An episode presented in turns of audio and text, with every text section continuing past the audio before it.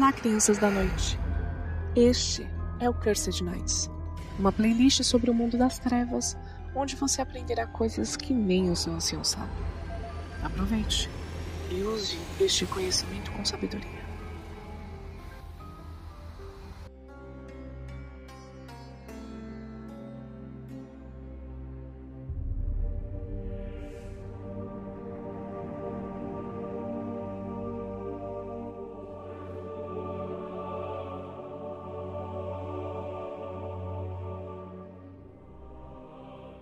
Noite, ouvintes da Dungeon Geek. Eu sou a Domi e essa noite nós estamos no capítulo 7 dos Fragmentos de Erces. Já devo lhe dizer, senhores senhoras, que está quase acabando.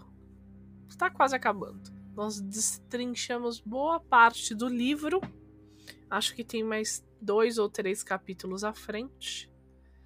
É... Está sendo uma empreitada muito gostosa reler esse livro junto com vocês. Ao meu lado tem Marco Antônio Loureiro. E aí, galera, tudo bom? Espero que vocês estejam bem e estejam seguros. Esse é o nosso episódio de número 7 dos Fragmentos de Erces. E, como eu sempre falo aqui, se você caiu de paraquedas nesse episódio, eu sugiro que você tem dois caminhos aqui. No primeiro, naquele. Você vai no, no número 1 um dos fragmentos para você, né, saber do que nós estamos falando. Mas, se você quiser o, o caminho mais completo, nós temos episódios, né, que eu chamei, que eu chamo de mito de criação cainita. Nós temos, é, nós fizemos a mesma coisa com o livro de Nod, nós fizemos a mesma coisa com Revelações da Mãe Sombria. E agora nós estamos fazendo os fragmentos de Erces, que são diversos livros que existem em on dentro do jogo, né? Então, esses livros, eles fazem parte da, da mitologia, mas é como se personagens dentro do mundo das trevas tivessem escrito, que dá uma imersão completamente diferente e, e muito rica. Porque na real você tem que ver todo esse conteúdo entendendo que foi um personagem dentro do jogo, um personagem que tem as suas crenças, que tem as suas que tem a sua personalidade, as suas personalidades e que resolveram estudar os mitos de criação e escrever suas próprias versões ou analisar é, fragmentos escritos é, por outras pessoas. Beleza? Então, segue a gente nessa viagem. Vamos começar aqui o episódio número 7.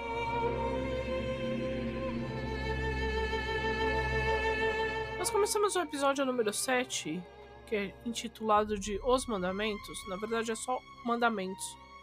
Eu não sei se vocês lembram, mas nós tivemos uma discussão sobre isso no livro de Nod. É, muitos historiadores, muitos nodistas acreditam que esses fragmentos foram deixados pela própria Camarilla para fazer com que os membros seguissem uma regra. Eles falam até que existem coisas que Caim não falaria, não cabe para aquela época. Se é verdade ou não, não sabemos, estamos aqui apenas repassando os estudos de Niccolo de Veneza.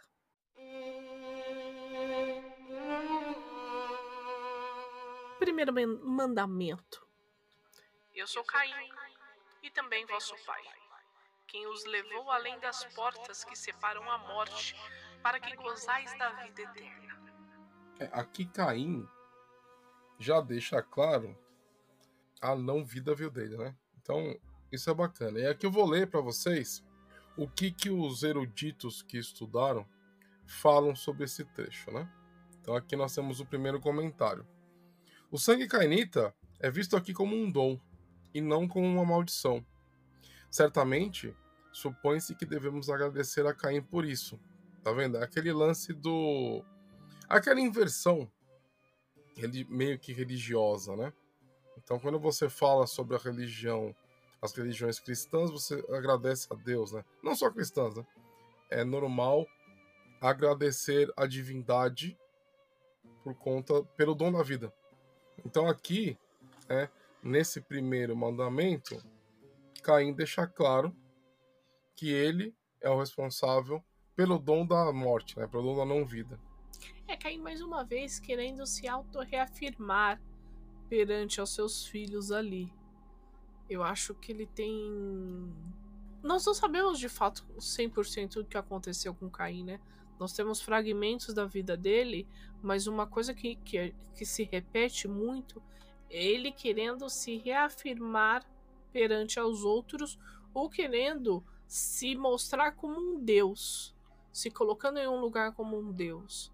Sabe, assim como o, o Velho Testamento tem os mandamentos do Caramba 4, ele resolve fazer igual. Outro comentário legal que eles, que eles fazem é que assim, a estrutura em forma de decálogo dessa sessão, a sessão dos mandamentos, tá, gente? E o fato da similitude do primeiro mandamento com o primeiro de Deus faz paridade novamente que Caim se considera, olha só, como muitos entre seus descendentes igual a Deus, né? Então aquela coisa que neste mandamento ele se coloca como uma espécie de divindade. Eu acho que o que leva Caim a acreditar nisso é que ele criou uma espécie diferente. Assim como Deus criou os humanos, Caim criou uma espécie diferente que não tinha ali. É, mas na verdade não é uma espécie, né? É, era uma coisa que não tinha. Os vampiros é algo. É ele como... deu linhagem a os vampiros. Então na cabeça dele é se Deus deu, linha... deu uma linhagem aos humanos, eu criei uma, uma linhagem, logo eu sou Deus dessa linhagem. Ele é o deus dos vampiros. Uhum. É que nem você vê em vários filmes ruins sobre vampiros, né? Que você tem uma divindade vampírica que deu origem aos vampiros. Mas daí a caixa, ela é uma divindade vampírica? Não. Se, for, se formos pensar na Rainha dos Condenados? Não, que na história da, da Annie Rice, a, os, os dois primeiros, né? Que é a Caixa e o Enkel, eles tem um demônio dentro deles. Hum. Quer dizer, na verdade é a caixa que tem, né? Um demônio dentro dela. E aí, é, essa, porque ela absorve esse demônio. E aí são os fragmentos desse, desse demônio que passam para suas crias. É por isso que. Quanto no... Quando ela morre, as crias também dão problema, é isso? Não, é, é por isso que quando. É, que o, o sangue no, na Nirvana, ele se dilui, uhum. né? Então, por exemplo, quando o Lestat bebe do sangue dela, é como se ele tivesse ficado mais próximo da primeira geração. Acontece a mesma coisa em World of Darkness. Não. Quanto mais, dif... Quanto mais distante seu sangue vai diluindo. Não, se um vampiro beber o sangue de Caim, ele não vai se tornar próximo da primeira geração. Não, isso, isso é verdade, mas a, diluição ela acontece. Não, tudo bem, mas a caixa, a caixa uhum. no Nani Rice, quando você bebe do sangue uhum. de um ancião, você é como se você baixasse a sua geração. Sim. Né? Então, porque é como se você estivesse tomando e uma parte maior do demônio. você só ganha um laço de sangue. É, aqui você só ganha um laço de sangue. Ok.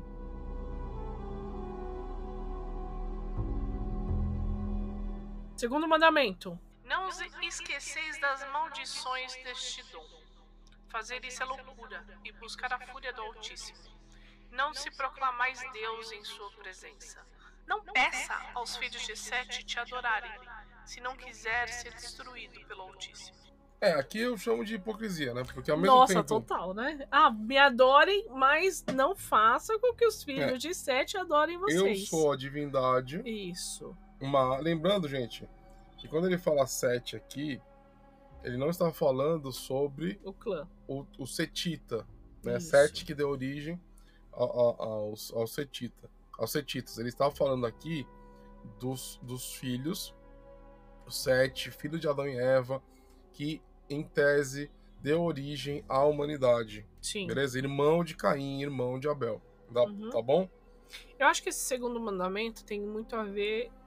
Pode ser que na cabeça dele o dilúvio tenha vi, vindo porque os vampiros começaram a cagar no mundo.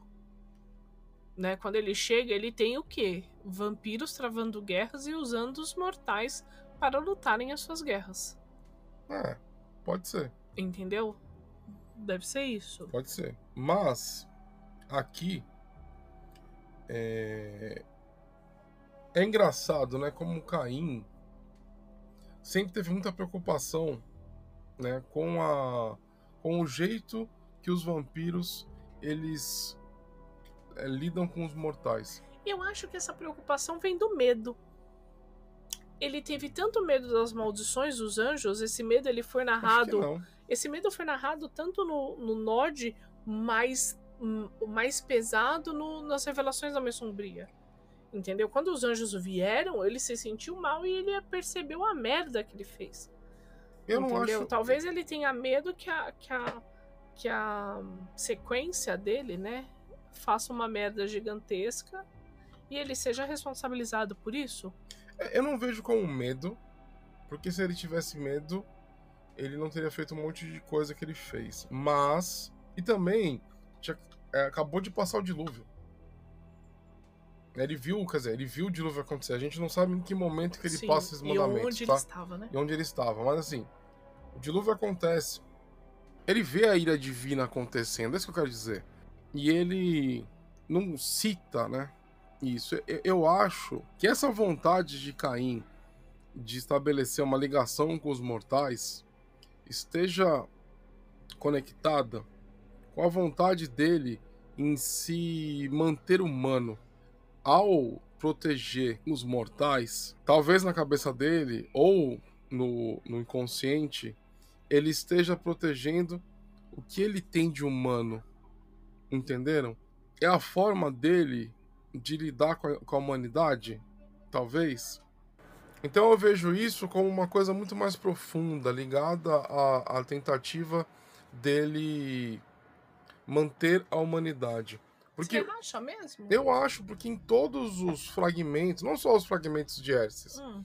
Mas em todos os livros que nós vimos aqui sobre a criação, né, sobre o mito de criação cainita, nós temos Caim dizendo que eles não poderiam ser deuses perante os mortais, certo. que eles não deveriam ser idolatrados, que eles não deveriam maltratar os seus carniçais, Sim. entendeu? Que eles são super importantes.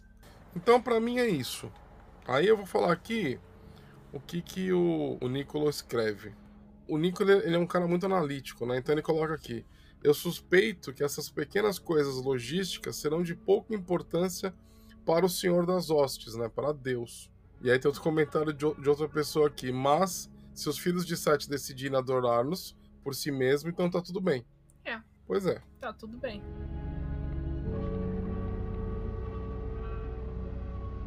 Terceiro. Aquele que está próximo a mim, no curso das gerações, pois são os portadores da minha força, e são os que são mais próximos à minha natureza.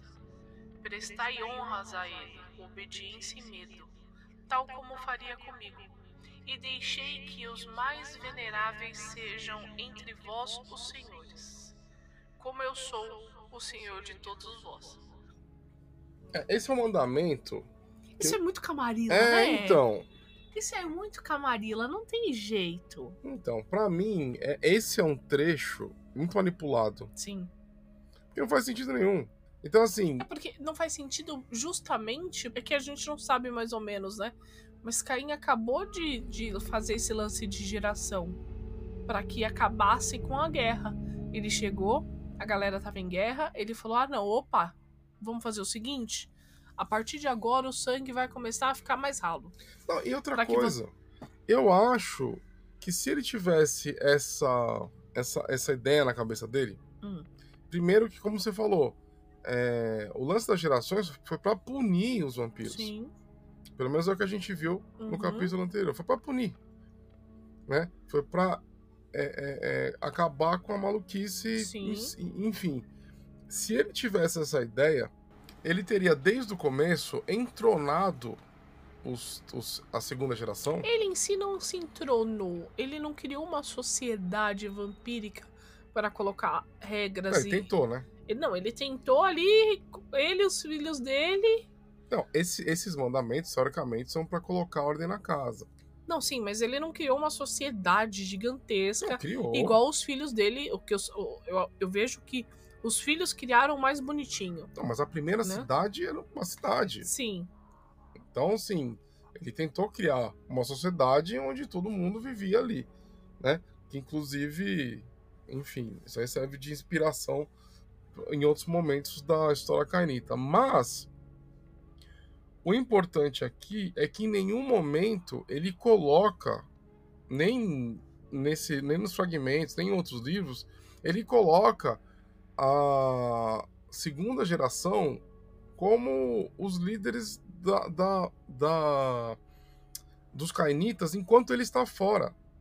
É isso que eu tô não, falando. ele não deixa ninguém. Ah, este aqui vai ficar no meu lugar. Exato, porque é basicamente isso que ele tá falando aqui. Uhum. Que a segunda geração manda na terceira, que manda na quarta, que Uhum. manda na quinta e tudo mais. Então, pra mim, é um mandamento jogado. Talvez um ancião tenha feito isso para tentar controlar os seus, Talvez. e, e inserido ali, a lá três reis magos, a- alguma coisa ali para que os cainitas achassem que isso é a palavra de Caim. Porque é um texto muito, muito. Específico, né? E, e muito fora do que a gente viu. Se a geração é uma maldição, sei lá. É, é um mandamento que para mim fica solto.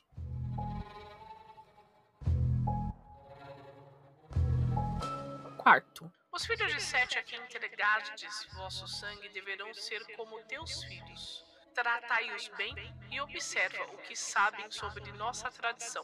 Que saibam que um pai é responsável pelos erros de teus filhos. Assim, vós sereis responsáveis pelos pecados que venham a cometer. Todos os que compartilham o vosso sangue. É, aqui a gente pode até entender que ele está falando dos carniçais, mas ele está falando das suas das crias dos vampiros, Exatamente. né? Aqui ele tá colocando a responsabilidade da cria no Senhor. E uma coisa que eu gosto desse trecho é que, diferente do que a Camarilla fala, que quando que a cria, ela é responsabilidade do seu senhor, até o momento em que eh, o senhor ele entrega sua cria para a sociedade vampírica. É, resumindo, in- até que ela seja reconhecida pelo príncipe como um membro da Camarilla. Aqui diz que essa ligação não se encerra e que os senhores são responsáveis por suas crias pelo resto de sua existência E pelos pecados que ela vem a cometer. e pelos pecados que, eles, que elas venham a cometer. E aqui eu vou falar então as, as considerações. Existem dois tipos de considerações aqui, que uma delas é do Nicola e outra, de- outra são as que estão aquele encontra, tá? Então vamos lá. Não está claro se esta ordem refere-se a carniçais ou crias. Já vou responder que são para crias, tá, gente? Caso se refira aos primeiros, o mandamento de tratar os bens está meio esquecido atualmente.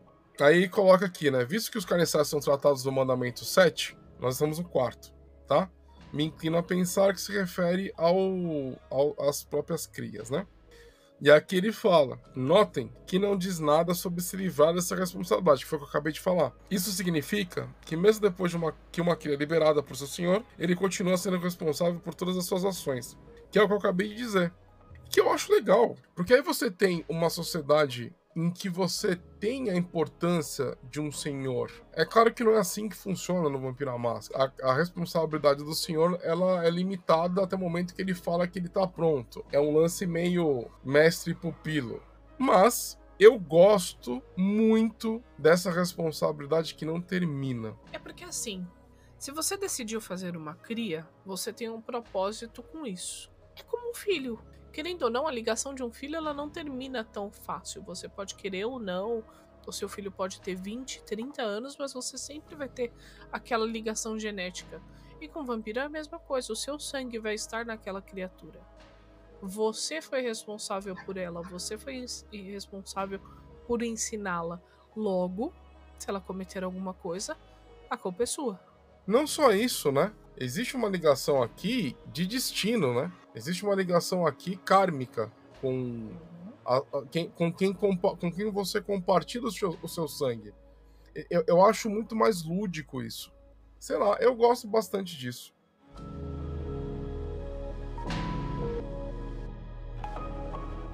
Quinto mandamento.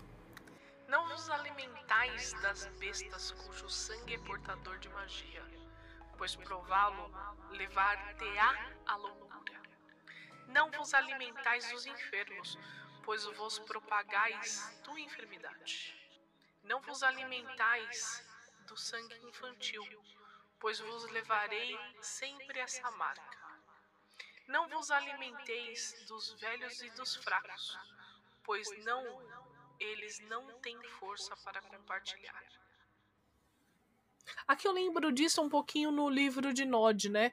Aqui tem um capítulo falando sobre para não se alimentar das fadas, dos garus, é, dos loucos. É, isso aqui é um resumo do que ali tá escrito, né? É, aqui é um resumo bem resumão, né? Porque não tem todas as criaturas. E o que eu acho engraçado aqui é a ligação com a enfermidade, né? Diferente do livro de Nod, ele, ele coloca aqui diversas coisas diferentes. Né? Porque a primeira parte que fala das bestas, beleza. Isso a gente viu no livro de Nod. Uhum. Mas aqui ele fala: Não vos alimentais dos enfermos, pois vós propagareis a tua, tua enfermidade. Mas as bestas que eles falam aqui são dos garus? Ou Eu... são as fadas? Então. Porque lá no livro de Nod ele chama as fadas selvagens, né? É. O lance é que quando você toma sangue de fada, você fica louco, né? Mas quando você toma sangue de garu, você fica com raiva. Uhum. Eu não sei em qual contexto está aqui. Tá. Né? É... Mas essa ligação com a enfermidade é como se a enfermidade ela fosse algo a mais do que apenas uma doença. Pois se Caim está disposto a criar um mandamento né, uhum. né, sobre a enfermidade, quer dizer que a enfermidade ela é muito mais, é uma doença, né, muito mais do que apenas uma doença. A gente pode pegar aqui, então, aquela simbologia de falar de miasma. Tem, tem muita coisa que a gente pode pegar aqui. Outra coisa interessante é que ele fala sobre para não se alimentar do sangue infantil, pois vós levareis sempre essa marca. O que é engraçado, né? Porque assim, quem se alimentasse de crianças estivesse maculado. Hum. aqui eu vejo muita preocupação com a corrupção apenas o ato seria capaz de macular o seu personagem, macular o vampiro, corromper o vampiro. O que eu acho muito legal é essa a, a parte narrativa do mundo das trevas, né? Então, que, que eu vejo ser esquecida em muitas, em muitas mesas. O, o mundo das trevas não é só aquilo que está descrito como regra, o mundo das trevas tem diversas informações a mais, nuances a mais que você pode utilizar no seu jogo, independente de qualquer coisa. Então, é, um vampiro aqui que se alimenta de uma criança tá com um karma marcado. É como se ele fosse maculado. Uhum. E outra coisa bacana, que foi a primeira vez que a gente vê, né? Acho que é o, é o, primeiro livro, né? Eu só vi isso nesse livro. É que você se alimentar de velhos e fracos é como se o sangue também fosse fraco. E, e... É porque era o que eles acreditavam na época, né? Não, tudo bem, mas existe um mandamento falando sobre isso. Então, assim, a gente pode interpretar essa parte como ah, o sangue de, um, de uma pessoa fraca, de uma pessoa velha, não vai sustentar um vampiro. Que isso não tem regra nenhuma. Não. Tá? Ou que eles não seriam capazes de sei lá, fornecer muito sangue porque eles morreriam, não sei. Eles não seriam um bom rebanho. E isso a Camarilla resolveu tirar dos mandamentos da Camarilla, né? Ela foda-se. É. Foda-se.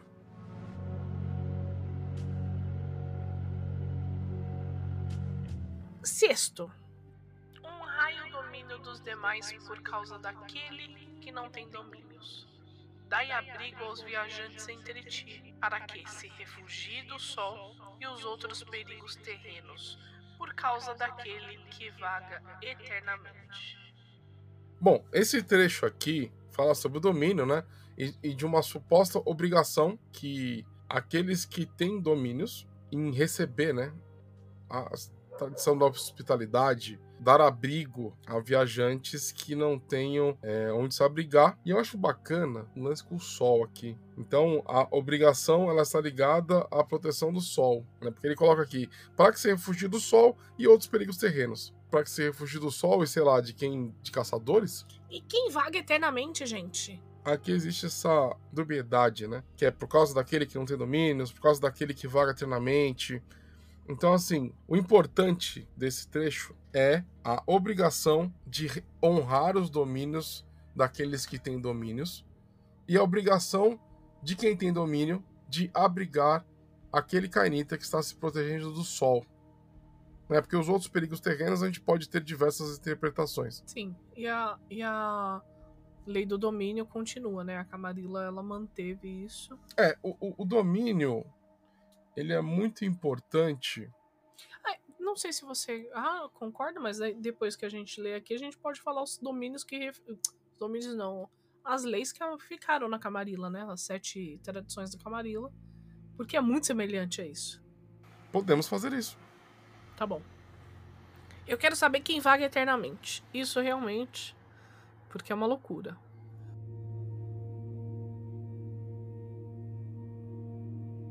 7.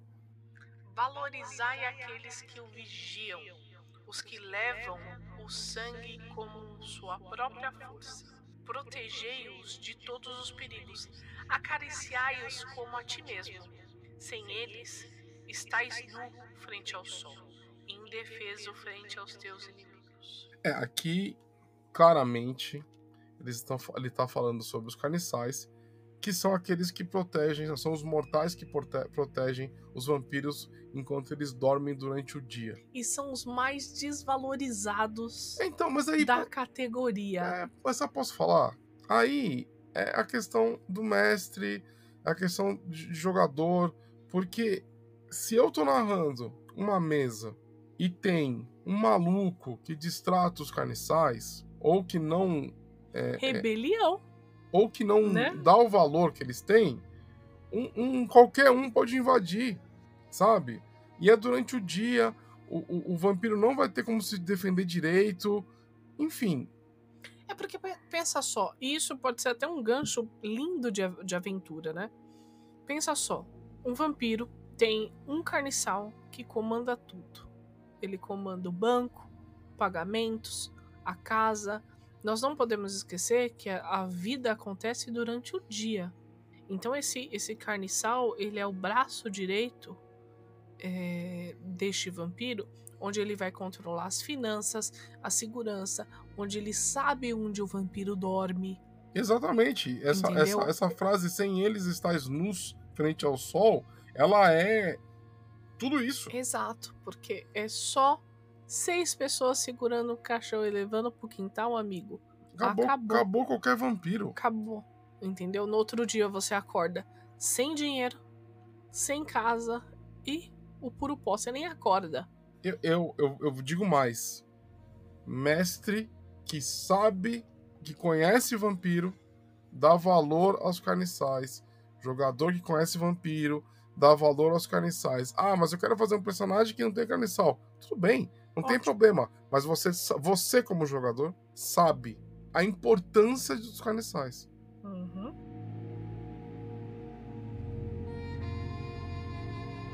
Oito. O direito de vida e morte é dado ao Senhor sobre sua cria, e ninguém deverá intervir, assim como foi com Deus sobre Adão, assim como foi com Adão sobre mim, assim como será comigo para com vocês assim também convosco sobre a sua cria, até a última geração. É, isso não acontece. Né? Hoje você não pode matar a sua cria só porque ela te irritou ou ela fez alguma coisa, porque de, de... o príncipe pode decretar. É, antes de você liberar a sua cria para a sociedade vampírica, você pode, né? Mas, é o que eu falei, eu gosto desse lance do, do senhor sobre sua cria. E eu acho que talvez alguma sociedade cainita ser assim atualmente, seria bem louco, né? Então o príncipe ele chama o senhor. Ah, quem que é o teu senhor?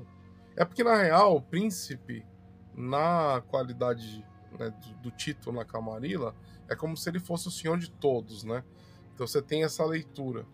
Mas mesmo assim, eu acho que se o senhor ou senhora né, estiverem vivos, presentes na cidade, é, seriam eles poderiam ter essa atitude. E eu acho muito legal quando ele fala aqui que foi Deus sobre Adão, Adão sobre mim, porque é aquele lance da ligação que existe inquebrável, sabe? Eu, eu gosto disso. É o que eu falei. Existem muitas coisas no mundo das trevas que são nuances faladas em vários desses livros e que elas não estão é, previstas nas regras. Uhum. E foda-se. Colocar isso no jogo, nada te impede. Você, como mestre, como mestra, né? Narrador, narradora, saia fora da caixa. Entenda que o mundo das trevas tem muito mais nuances, muito mais detalhes, muito mais peculiaridades do que as regras falam. Hoje eu vejo muita gente que nem lê o livro, na verdade, inteiro, né? Mas que conduz o jogo de vampiro, Mundo das Trevas, e não leva em consideração nada dessas coisas. Então vira aquele jogo que é só a descrição de regra.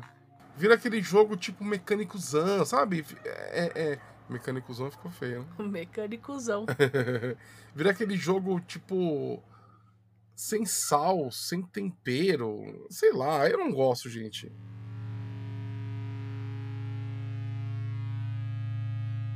Nove.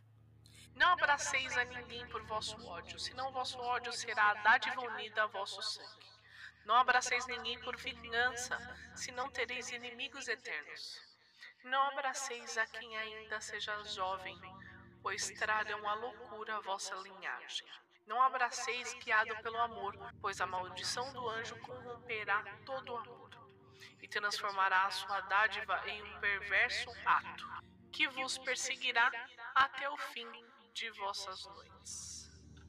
Cara, esse trecho, essa, essa, essa, o nono mandamento, cabe como uma luva no que eu acabei de dizer. Olha a riqueza nesses detalhes, gente. Olha a riqueza nisso. E como. É, é, é só olhar. Vamos, lembra de jogos que, que vocês participaram, de sessões que vocês participaram. Olha, aqui existe uma maldição.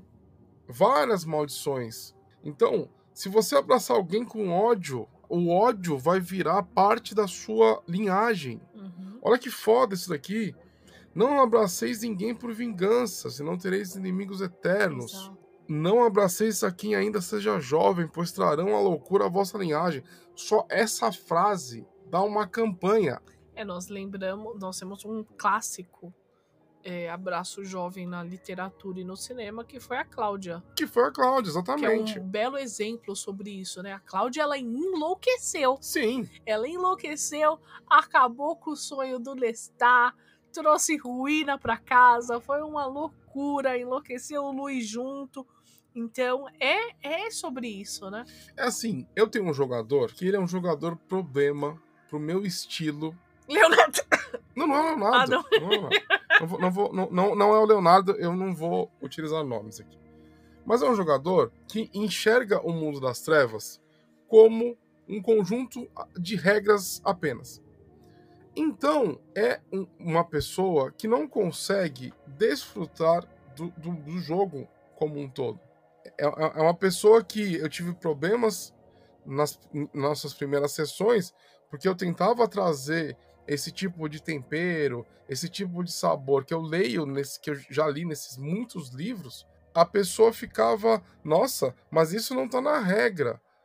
Gente, o mundo das trevas é muito mais do que o seu conjunto de regras. E sendo bem honesto com vocês aqui, as regras do mundo das trevas são uma merda. Você pode não concordar comigo, não tem problema, tá tudo bem.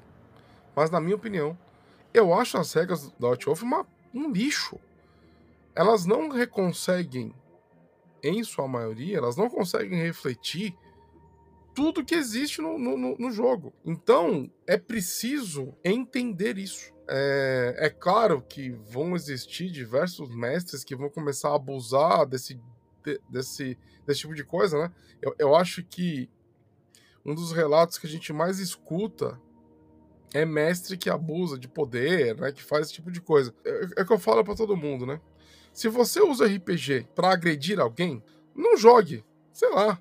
Vai procurar, vai procurar terapia. ajuda, terapia, porque você tá fazendo errado. O RPG é um jogo de interpretação, né, de narrativa compartilhada, onde você e as pessoas que estão jogando com você contam uma história em conjunto. Então, na hora que você traz essas, esses detalhes para o seu jogo, é preciso que você faça de um jeito para não criar nenhum sentimento de injustiça, né? Claro. Então é preciso escapar da bolha do convencional.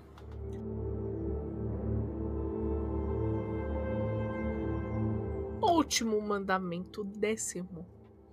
Não devoreis a alma de um cainita Fazê-lo é uma grave ofensa à minha lei. Que o cainita que cometa esse crime seja expulso de vossa companhia. Que seja caçado como um animal é caçado. Que seja degolado como um animal é degolado. Pois eu vos dei o poder e a vida eterna, mas a alma dentro de vós é de Deus. E ele é um Deus ciumento que salvaguarda seu domínio contra todas as transgressões. Eu acho que Caim precisava de uma bela terapia, não é? Mas eu gosto desse trecho, na hora que ele fala que eu dei a não vida, mas a alma é de Deus. É tipo. Nesse trecho, só pra, pra explicar pra galera que escuta a gente não não sabe muito sobre vampiro, ele está falando sobre a Diablerie. Exato. O que é a Diablerie? A Diablerie é um ato onde o vampiro ele pega outro vampiro, morde esse vampiro e começa a sugar o sangue a ponto de sugar a alma do vampiro. Então, esse vampiro chupa, chupa, chupa, chupa, chupa até a alma do vampiro. O que você ganha fazendo uma Diablerie? É, o jogo Vampiro a Máscara, ele é um jogo um pouco ingrato, porque quanto mais ponto de XP você tem, você consegue comprar disciplinas, você consegue comparar coisas para a sua ficha. Só que o, o jogo forte, que é de geração, você não consegue fazer isso. Você só baixa a sua geração se você diablerizar um vampiro de geração baixa. Que eu acho essa, essa regra uma bosta, tá? Então. Hoje, hoje eu tô meio revoltada com as regras, gente.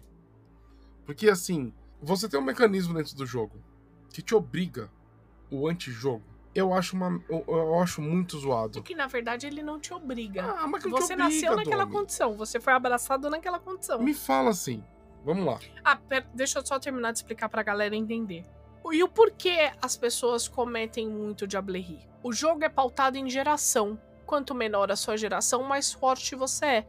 Quanto menor a sua geração, mais poder você consegue comprar. Porque você comp consegue comprar até o nível 5 de disciplina sendo 13 terceira. Só que para você comprar os outros níveis, você precisa baixar a sua geração. Então, você precisa ser uma geração abaixo da oitava. Sim. Mas assim, ah, você não é obrigado. Não, você não é. Mas é a uhum. mesma coisa que você falar assim, ah, o meu guerreiro de Forgotten Realms não é obrigado a ter uma arma mágica. Não é obrigado. Não é obrigado, só que vai chegar uma hora que você vai precisar dessa arma mágica no balanço do jogo. É, é, é, claro que é uma explicação meio porca que eu tô falando aqui, Sim. mas a única forma é essa de você ter o seu sangue mais poderoso. É claro que na edição seguinte, né, você tem a potência do sangue, que eu acho muito melhor. Uhum. Eles criaram a potência do sangue e, acho, e na quinta edição também tem potência do sangue. Eu gosto muito mais de potência do sangue do que de geração a geração ela deveria ser algo titular. Ele, ela só é uma questão de criação de nascimento. Ela não deveria estar ligada com o poder do seu sangue. Uhum. Porque eu acho isso uma fraqueza no sistema. Sim. E é interessante Caim ver isso, prever isso e colocar isso como regra, né? É, do mesmo jeito que ele quis se isolar de Deus, eu acho que ele ainda tem um, um medo. Não, ele, ele não, eu não acho que é medo, eu acho que é respeito. Eu acho que sim, a alma é algo imortal na concepção do mundo das trevas e não é algo que está no domínio dele. É um reconhecimento de que a alma não foi ele que criou. E tá tudo bem. Entendeu? Então, assim, é... potência do sangue. Sim. Resolve com isso. Potência do sangue, para mim, é muito melhor que essa merda de geração, geração ligada com o poder. Porque é, é, uma, é uma obrigação. Aí você vai falar assim, ah, mas não é obrigado. Não, não é obrigado. Mas o jogador que tem a opção. Vai querer fazer. Ele vai querer fazer. E assim, não adianta falar, ai, na minha mesa não sei. Porque assim, tudo bem. Na sua mesa pode não ter acontecido assim. Só que é um mecan... uma mecânica de jogo. A. E a única forma, é a única forma de você, depois que, que você chega em um certo ponto na sua ficha, a única forma de você aumentar o seu poder é, é fazendo Diablerri. Você poderia ter um sistema, que é o que eu uso, que eu faço uma coisa híbrida. Você tem a potência do sangue, que, que demora mais, mas existe esse caminho, e você tem um atalho, que é a, a, a Diaberri. A Diaberri é um atalho, é mais rápido, você vai ficar mais forte, mas é um atalho monstruoso. Mas se você não quer, se você não quiser, você tem o caminho mais longo, mais árduo, porém legal, né? Uhum. De aumentar o poder do seu personagem.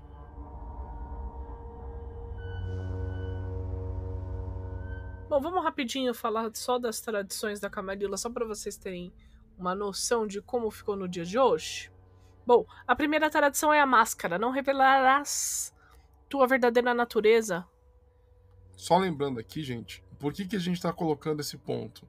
Porque dizem que as tradições da Camarilla elas surgiram, né, elas foram determinadas a partir desses supostos mandamentos de Caim. Exato.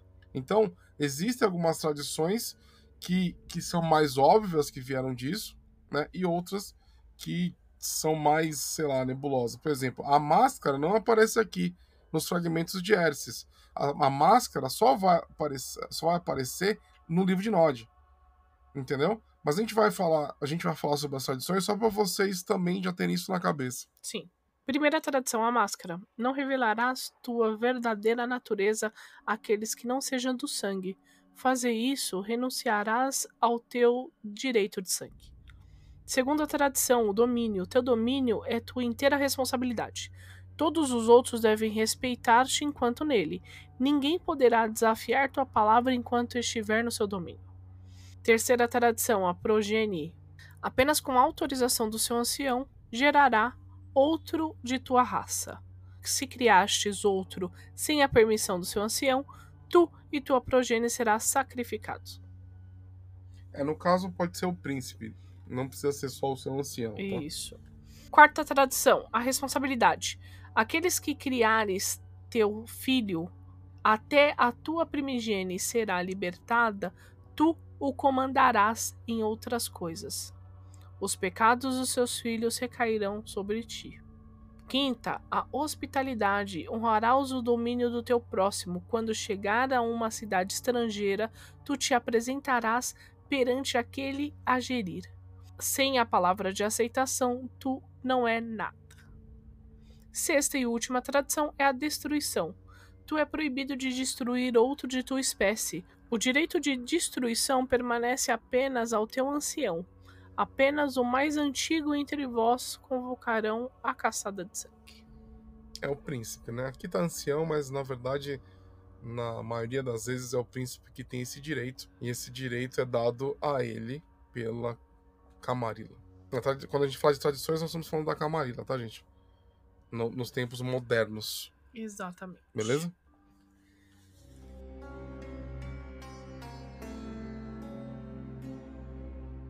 Com essas palavras da Camarilla que encerramos o nosso podcast de hoje. Deus me livre, Camarilla.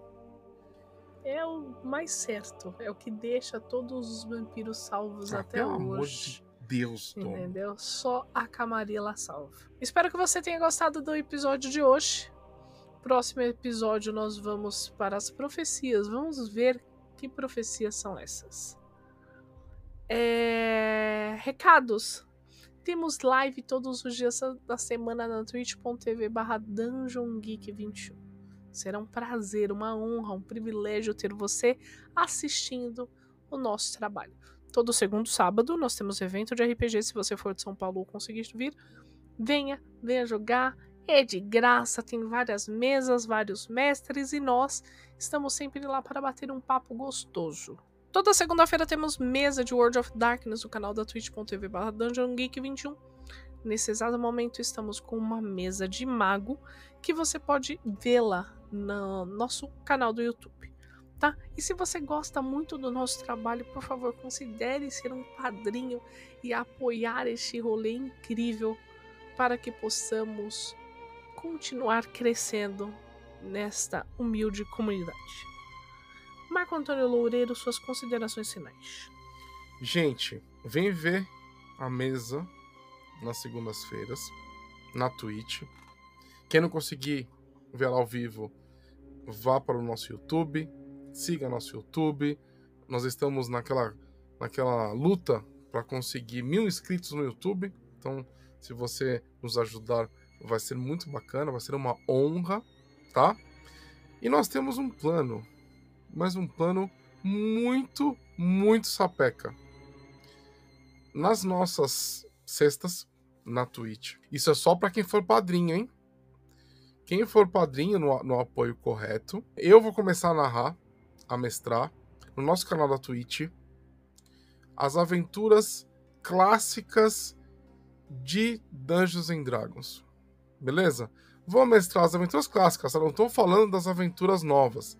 As aventuras clássicas. Paladin in Hell, tem muitas outras, Tomb of Horrors.